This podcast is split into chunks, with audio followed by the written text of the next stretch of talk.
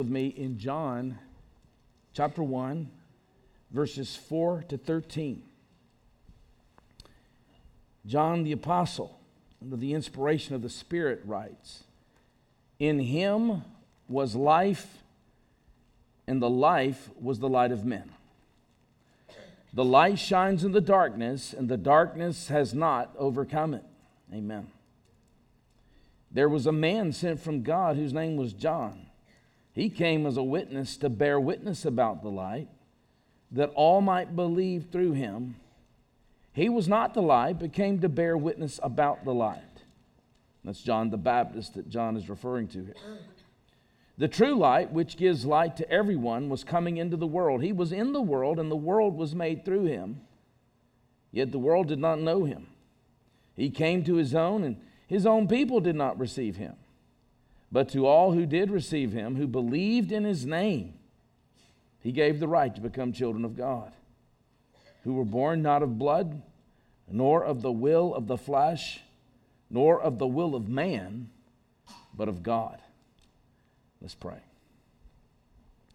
Father, in this room this morning, largely are gathered a people who've been born not of blood or of the will of the flesh, the will of man, but of God. And we thank you and praise you. And that's why we gather this morning to celebrate your grace in saving us. And Lord, we recognize that one of the key means of sanctification is beholding the God who saved us. Give us eyes to behold you today by your Spirit in the person of your Son, Jesus, in whose name we pray. Amen. This past Wednesday, December the 11th, was the 100th anniversary of the dedication of the Boll Weevil Monument in my hometown. You laugh. Of Enterprise, Alabama. It's the only memorial of an insect slash termite in the world. The boll weevil, sometimes referred to as the Mexican cotton boll weevil, first appeared in Alabama in 1915. Prior to that, it was an indigenous to, to Mexico. By 1918, the farmers in South Alabama were losing in entire cotton crops. It was an economic disaster, an economic tragedy. Now, a man named H.M. Sessions, now if you go there today, you'll see Sessions Peanuts. H.M. Sessions saw this as an opportunity to convert to peanut farming. And he did. And in the first season, he paid off all his debts. All the farmers saw that. And in mass, the farmers converted to peanut farming, which profoundly impacted South Alabama, and in particular, the Coffee County economy. In other words, the boll weevil ended up being a blessing in disguise. And that's why the idea was proposed to, to build a, a statue in honor of the boll weevil. And it was dedicated on December the 11th, 1919.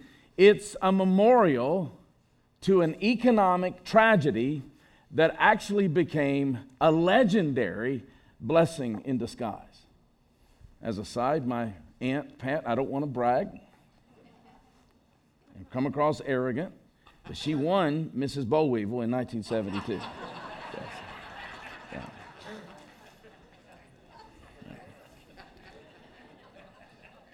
Well, the memorial event that the world celebrates at Christmas, the incarnation of the Son of God, which began at conception, not just when he was born, began at conception, testifies to a tragedy that was far greater than that of lost cotton crops.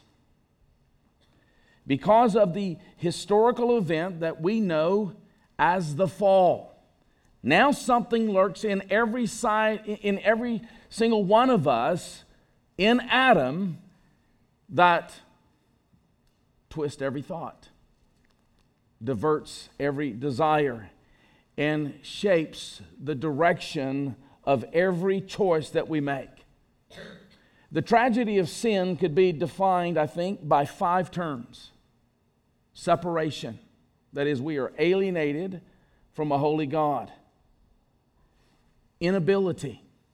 That is, the moral inability to please God, the moral inability to live for His glory. Third, delusion. Uh, we're spiritually blind, and as a result, our hearts are deceitfully wicked and we can't even see it. We, we're excuse makers. Judgment. Judgment resides on the ungodly and hopelessness. Five terms that really define the tragedy of sin. But Christmas also signals the greatest blessing in disguise. Perhaps you could say the greatest blessing in the history of the world the incarnation of God. Emmanuel, God with us. Now, think about this. Humanity was so incredibly messed up that there was only one solution for us, and that is God Himself. But what a blessing in disguise. That's what Advent is all about. And that's the essence of John's prologue in verses 1 to 18 that we've been looking at starting last week and we'll look at next week. Now, last week we saw that Jesus is the eternal Word of God who addresses our spiritual ignorance.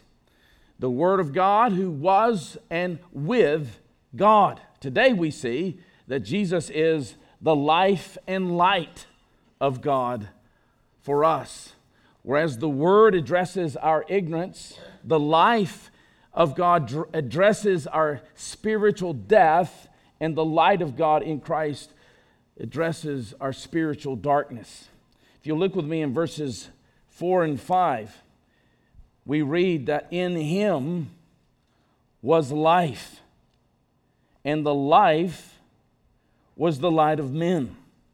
Now, the word life appears 36 times in the Gospel of John. Just an interpretive principle here when you see a term that is found that often, we recognize that is a central theme. For instance, in John 11, verse 25, after at the, at the tomb of Lazarus, Jesus says, I am the resurrection and the life. In John 14, 6, Jesus says, I am the way, the truth, and the life. And not only does Jesus possess life, but he the text tells us in John 5 26 that life itself is found in, in Jesus. Now, the creation account teaches us that all life is comes by the word. And we see the first life on day three where he brings, by the word, the Lord brings to life the vegetation, the plants, and the trees. But John here is primarily referring to spiritual life. After all, consider how this gospel began. It began basically, you could say, as a new Genesis. In the beginning was the Word. And so this is a, a work of recreation, new life that John is referring to here. The, the expression that John uses often to refer to this life in his gospel is eternal life. And you know that very famous verse from John 3:16. For God so loved the world that he gave his only begotten son so that whosoever believes in him would not perish but have eternal or everlasting life. And according to John, the opposite of eternal life is not death. In other words, it's not annihilation. That is a, that is a, a heretical tr- truth claim that is being bantered around today that when you die, you're no more. You're just annihilated. Well, that's not what the scripture teaches. The scripture teaches that the opposite of eternal life is not annihilation, it's eternal condemnation. You go, how could it be eternal when, when our sins are in space and time? Well, first of all, our sins are against an infinitely holy God, an infinitely righteous God. But keep this in mind as well. When you are under the judgment of God, you're not all of a sudden born again. You continue to sin for all eternity. That's just a reality. No one wants to be with God in hell. They don't like their suffering, but they don't want to be with God. They don't all of a sudden start loving God. They continue to rebel without the common grace restraints that they experience in this life. John 3:36 Whoever believes in the Son has eternal life. Whoever does not obey the Son shall not see life, but the wrath of God remains on him. It's an eternal reality for those who reject the Son. And so the living Word comes to us through the written Word and gives us life. That's why Peter would write that we were born again not by the perishable seed, but by the imperishable seed through the living and enduring Word of God. It is a new life that the Word gives us by the Spirit. In other words, new capacities, new desires, desires for God, new desires for righteousness, new desires for holiness, new desires to learn, to read His Word, new loves for His people. Those are all the fruits of this new life. And note, this new life was the light of men. That life is the source of any light that even an unbeliever might have, just perceptions of reality that any person might have. But most importantly, this is referring to the light that brings conversion, new perceptions about God. All of a sudden, you recognize that this God is holy and righteous and right to judge you. New perceptions about man. Yes, we are the image of God. We have nobility and worth and dignity as a result of the fact that we are created as the image of God. But we have sinned against God, and as a result, we are guilty and corrupt before God and deserve judgment. New reality, perceptions about Christ, His provision for our sin, new perceptions about salvation that salvation is all of grace. It's no ladder I ascend, it is God descending to me, a sinner. That's the light that, that brings that conversion.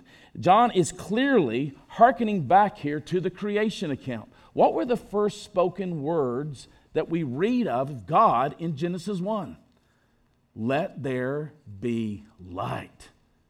Genesis 1, verse 3. John is making clear here that this eternal Word of God, this life incarnate, the, the light incarnate, is the agent who will bring about creation's second birth. This is a new creation account that John is giving us. And this, I think, notion is supported as well as he continues on with that theme in the Genesis account of light being brought by the word. Notice in the first part of verse 5 the light shines in the darkness. Again, this is Genesis 1, verse 3. Let there be light. But the, the stress here is on the spiritual darkness brought on by our sin.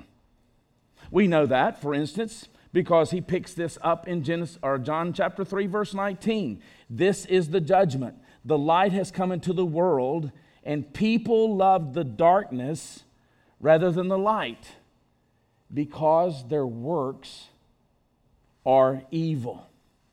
And John is not inventing metaphors. Remember, John has written this gospel after Jesus has accomplished his work on the cross, his resurrection, and his ascension to the right hand. John is giving us an account of the life of Jesus with a hermeneutic, that is, a, a, the, the principle or science of interpretation that was taught him by Jesus himself. John understands that Jesus is the fulfillment of the promises and prophecies and hopes of the Old Testament writers. For instance, in Isaiah 60, verses 1 and 2, the prophet writes, Arise and shine, for your light is come. Now, he's writing as if it's already occurred. It's called, let me give you a fancy term, it's called a prophetic perfect tense. That is, the prophets see a day where Messiah would come and bring about new creation, new exodus, new life. And that promise is so sure that the prophets can write as if it's already happened. And so in Isaiah chapter 60, arise, shine, for your light has come, and the glory of the Lord has risen upon you. For behold, darkness should cover the earth, shall cover the earth, and thick darkness the people. But the Lord will rise upon you, and his glory will be seen upon you.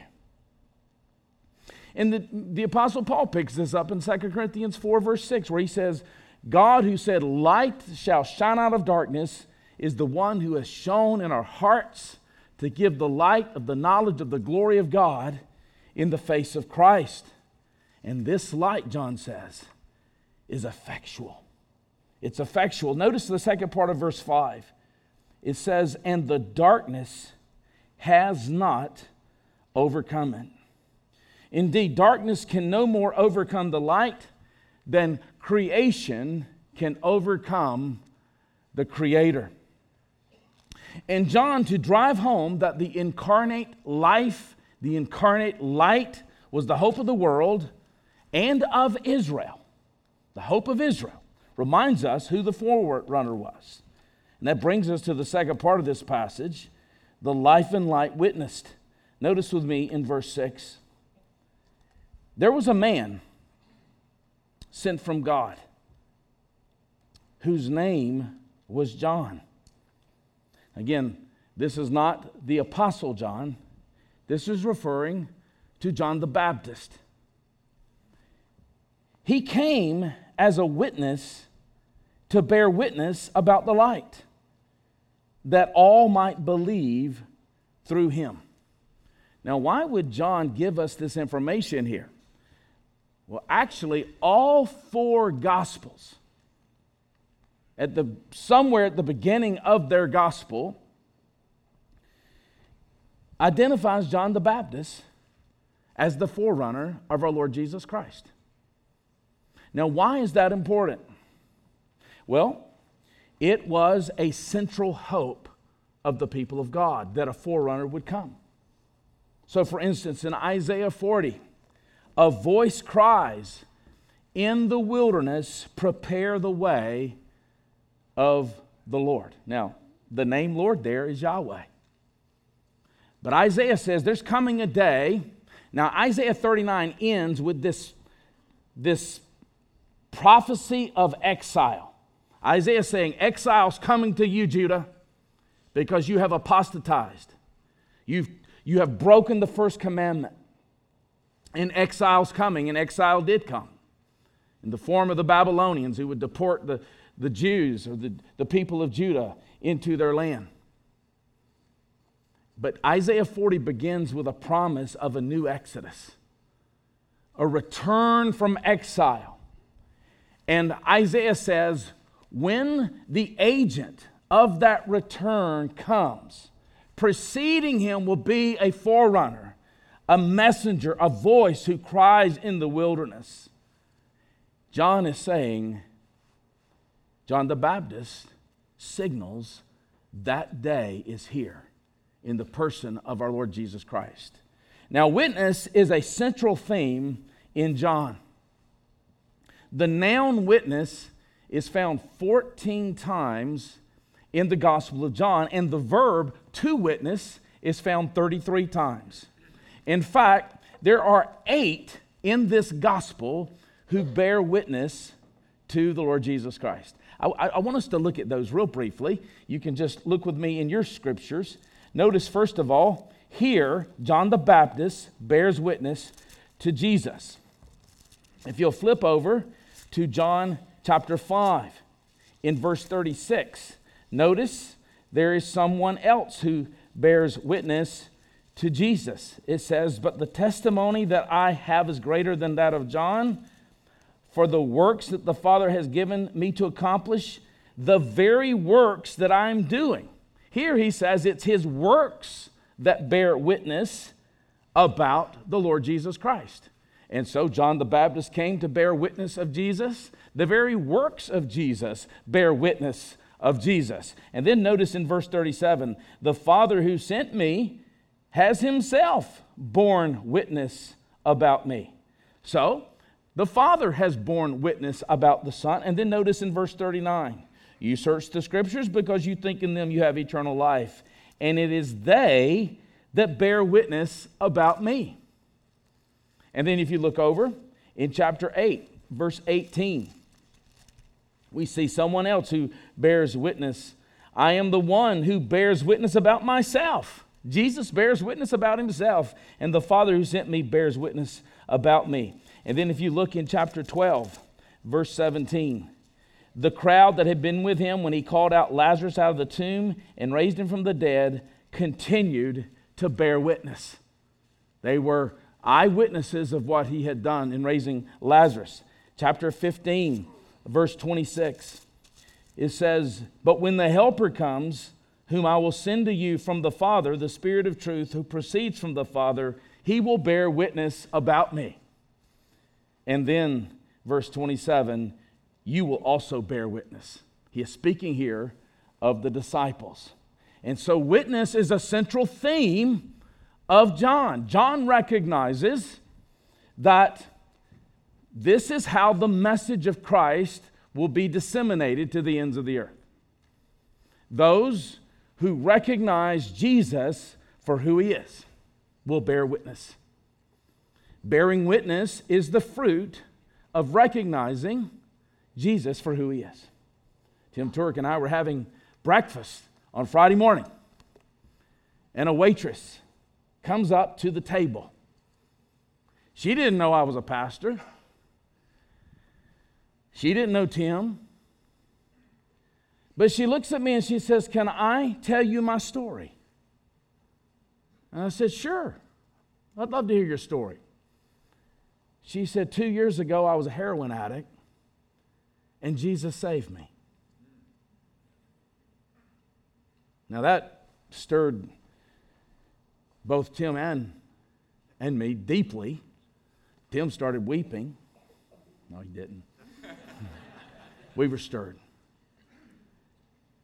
And she said, I was addicted to heroin for three years. Checked in and out of rehab. I was raised in the church.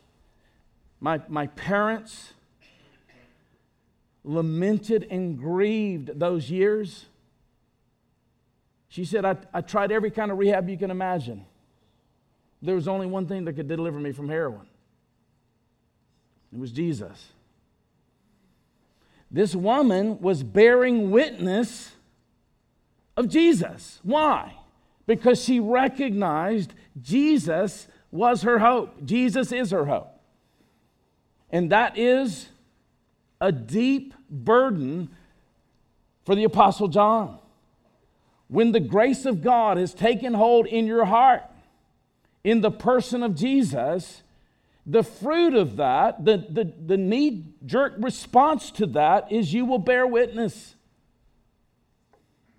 And maybe the reason churches aren't seeing the baptisms that we would like to see is that God's people have gotten over grace that has come to us in the Son. When grace is rooted in our hearts, we will bear witness. And notice the goal of bearing witness here is not just to bear witness. Notice in the second part of verse 7 that all might believe through him. That all might believe. The verb to believe is found nearly 100 times in the Gospel of John. That's remarkable. Now, it's not just intellectual assent, we're holistic beings. When you believe, it's something you do not just with your mind, it's something you do with your, your will and your affections, your heart. That's what it means to believe. It's found nine times in First John. And so, just between those two books that John writes, some 109 times. So, it's very important. It's a matter of life for the apostle. Again, those who believe would have eternal life. But as often is the case with extraordinarily gifted people like John the Baptist, who is dealing with ultimate things, some had exaggerated ideas about John the Baptist. And John's going to take a moment to denounce that. Notice in verse 8 He was not the light, but came to bear witness about the light. John says that John the Baptist relates to Jesus the way the moon relates to the sun. The moon, we saw a full moon this week, but there's no light deriving from the moon. The moon is just reflecting the light of the sun, correct? John the Baptist nor any other witness is a source of light. We bear witness to the light. And John can't stress this enough. In fact, chapter 1 gives us some clues as to what John the Baptist was saying about the light. Notice in verse 29 of our chapter. The next day he saw Jesus coming toward him and said, Behold the Lamb of God who takes away the sin of the world. Now, I happen to believe that John the Baptist had been reading his Old Testament, and we recognize the Old Testament is preparing us for Redeemer, for the Redeemer. And there had been a question posed all the way back in Genesis 22. As Isaac is up on the stake, and Isaac recognizes he's the seed of promise. God had promised Abraham that the seed would be the blessing to the nations. And at that point in time, Isaac is the seed. He's the offspring of Abraham. He recognizes a dead offspring is not going to do good to anyone. He says, Father, where's the lamb? And Abraham looks at his son Isaac and says, God will provide himself the lamb. And so that becomes the question, and it becomes the search of the Old Testament.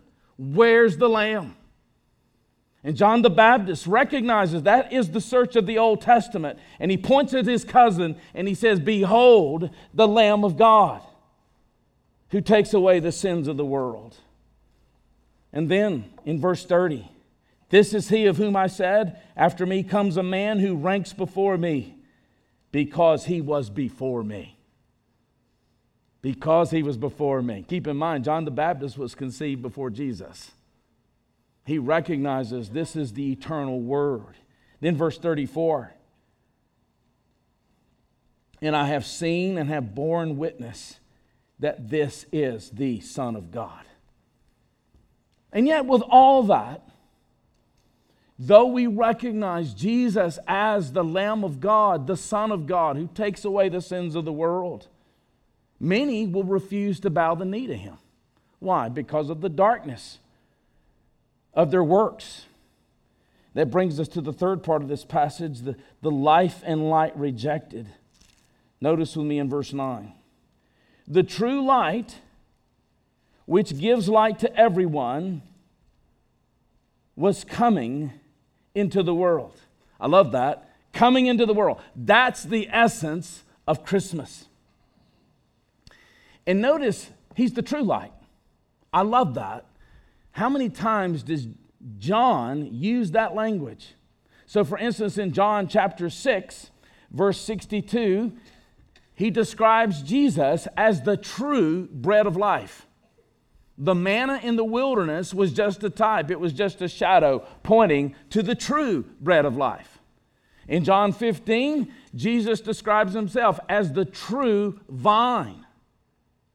Israel had been planted as, as God's vine to bear fruit for the nation's salvation, for God's glory.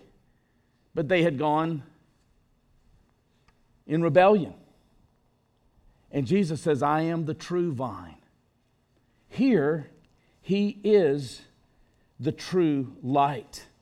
That is, he is the fulfillment of the prophetic hopes, the Old Testament hopes. And this true light, it says, enlightens everyone, gives light to everyone. Now, now in one essence, in one sense, the, the word gives light to only those who believe. But there is a sense in which there is a general illumination of the entire human race. The entire human race isn't saved, but there's a general illumination because Jesus, the Son of God, the light of the world, gives light to everyone.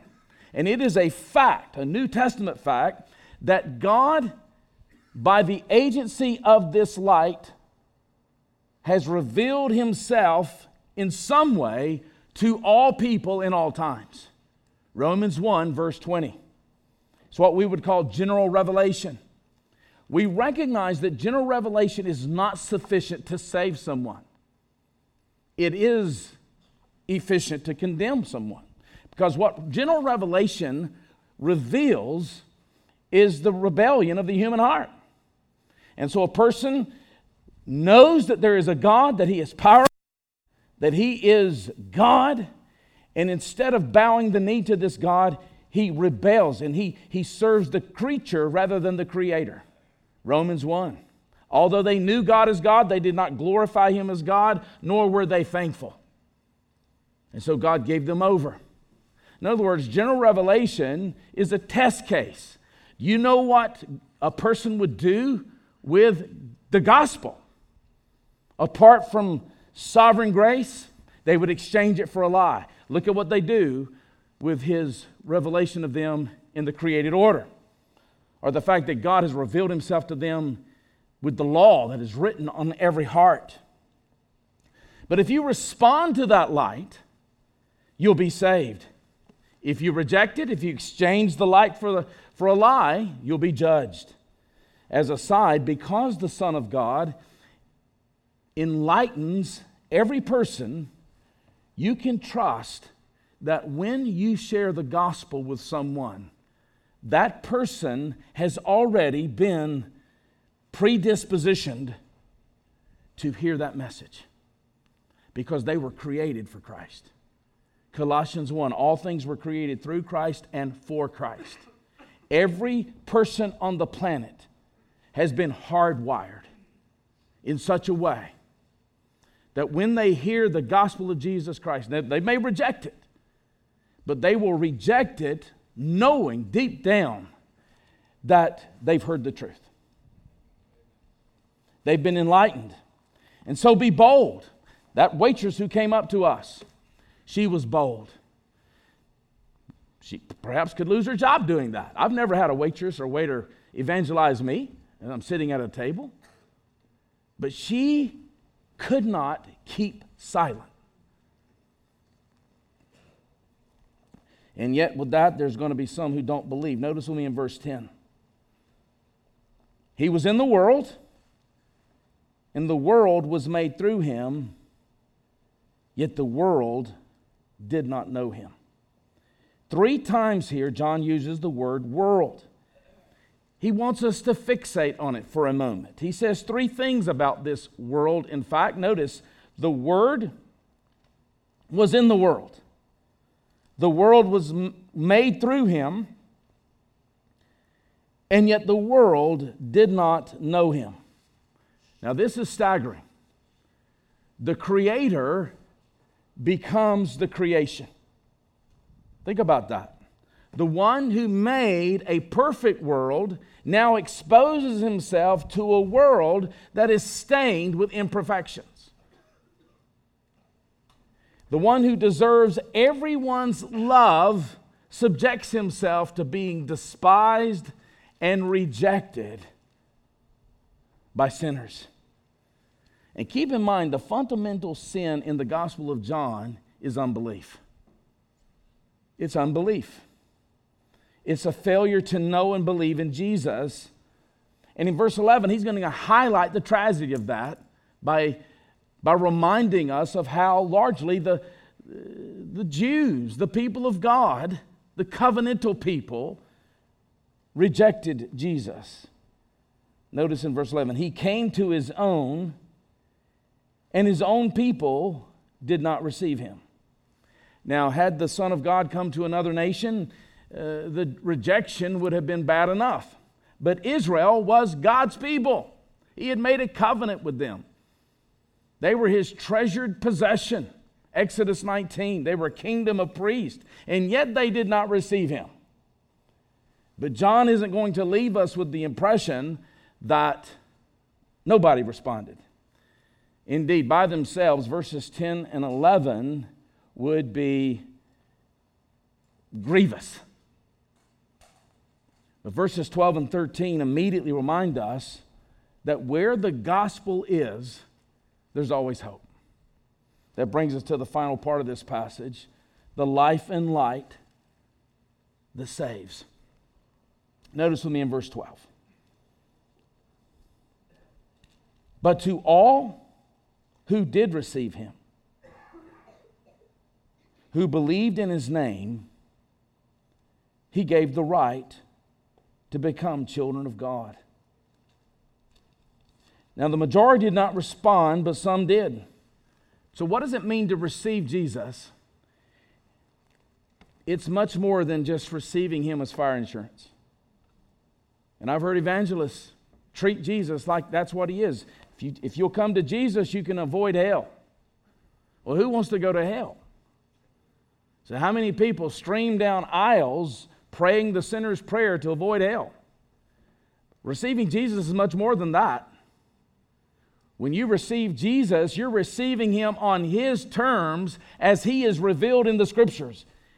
And he is revealed in the scriptures as Lord and as King. And so when you receive Jesus, you receive him as Lord, as King, as Master of your life. It's not work salvation, but works flow from that reality. Those who receive him, notice, he gives the right to become the children of God. In other words, our status changes. Our status is changed from that of a spiritual orphan to that of a son of God, a child of God, a daughter of God. This is adoption language. This, we're no longer orphans. In fact, sanctification, you could say, progressive sanctification that begins at that moment, is really coming to terms with what it means that you're adopted, coming to terms with what it means that you are an heir, that you have the rights of sonship. That's what sanctification is. And, and this is such a remarkable truth, this notion of adoption, that John never got over it. Later, at the end of his life, when he was an elderly man, he pens these words in 1 John 3 See what kind of love the Father has given to us, that we should be called the children of God. He never got over that reality. And yet, we have responsibility. Our responsibility is to receive Him. It's called conversion. It's what theologians call conversion. Our responsibility is to repent of our sins, which means we're coming to the King on His terms. And we receive Him for who He is as King, as Lord, as Master. But from another perspective, we must be born again. That's verse 13. Notice. He gave the right to become children of God those who were born not of blood, not of the will of the flesh, nor of the will of man, but God. So verses 12 and 13 strikes the balance between human responsibility, verse 12, and divine sovereignty. We have to maintain that balance. God is sovereign, even in our salvation, and we're responsible to receive the Lord Jesus Christ as, as King, as Lord, as Savior. John starts off here by telling us that the opposite of being born of God spiritually is natural procreation.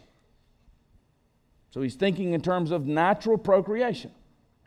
And he, he piles on three expressions to describe this natural procreation. Look when he says, born not of blood. Who do you think he's critiquing there? He's critiquing the Jewish people whose descent from the patriarchs was so vital to their understanding that many of them believed that they were right with God just because they were a part of the, the people of Abraham. And by the way, we're no different. How many Baptist sons and daughters believe they're right with God because their parents were committed believers? John says, Those who are born of God, born again, are not born of blood, nor by the will of the flesh, nor of the will of men. Think of this. Why would a sin loving person, and that was all of us, by the way, that was all of us before our salvation. Why would a sin loving person ever freely choose to submit to a sin killing Christ? Doesn't make sense. Why would a sin loving person ever freely choose to submit to a sin killing Christ who was sent, by the way, to reconcile us to a God who bores us? A God who would ultimately transport us to a place called heaven where we could not enjoy the sin that we so deeply love.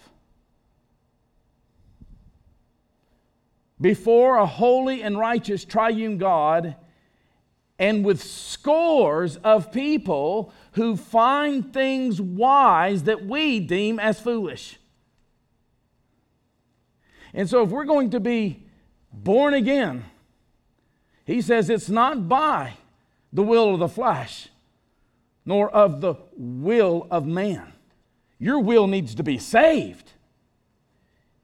It has to come by another route. And the last phrase tells us born but of God. It's all of grace. It does not take away human responsibility. You must receive Him. But we recognize even receiving Him as an act of grace, but it is, it is human responsibility grounded by the grace of God. In other words, not only was the virgin conception of the Son of God by the Spirit of God a miracle, John says, so is our new birth. Indeed, Christmas reminds us that our God of infinite glory looked on glory thieves like us and that's what we are. We don't naturally live for His glory. We're all engaged in the Babel building construction business. We're all out to make a name for ourselves. It's about us. But this God of glory looks on us glory thieves not with scorn or contempt, but with redeeming love. And because he did, he commissioned his son the eternal Word of God to leave his rightful glory post to become a servant for us unto death, so that everyone who would receive him could be liberated from the shackles of self glory, which is the doom of humanity. And now, having accomplished salvation for us by the life of God, the light incarnate of God, he unleashes God's glory on us by the Spirit. And now we, as the adopted children of God, are showered with this glory the glory of forgiveness, the glory of God's love and mercy and wisdom and grace, the glory of His sovereign rule, the glory of His presence, the glory of His promises. And the outpouring of that glory on us in the Son and by the Spirit progressively transforms our hearts. That's the key right there. It progressively transforms our hearts from our puny commitments to our own glory to once again live in pursuit for which we were created the glory of God. In the person of his son. That is the story of Christmas. Let's pray.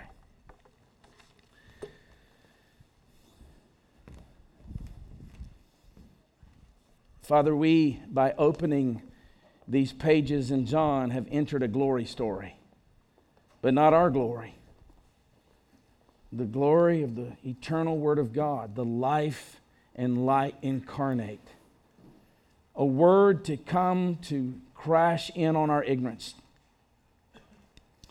life to come to resurrect our spiritual death, and light to inform our darkness. And Lord, I pray every Christian here would be so stirred by that that we, like John the Baptist, would be witnesses of that reality. Give us opportunity to do that this week. And Father, if there's any here today that have never been redeemed by the Son, may they cling to this promise, yet to all who receive him, to those who believe in his name, you give the right to become children of God. May they receive the Lord Jesus today and be saved. And we ask this for your Son's sake. Amen.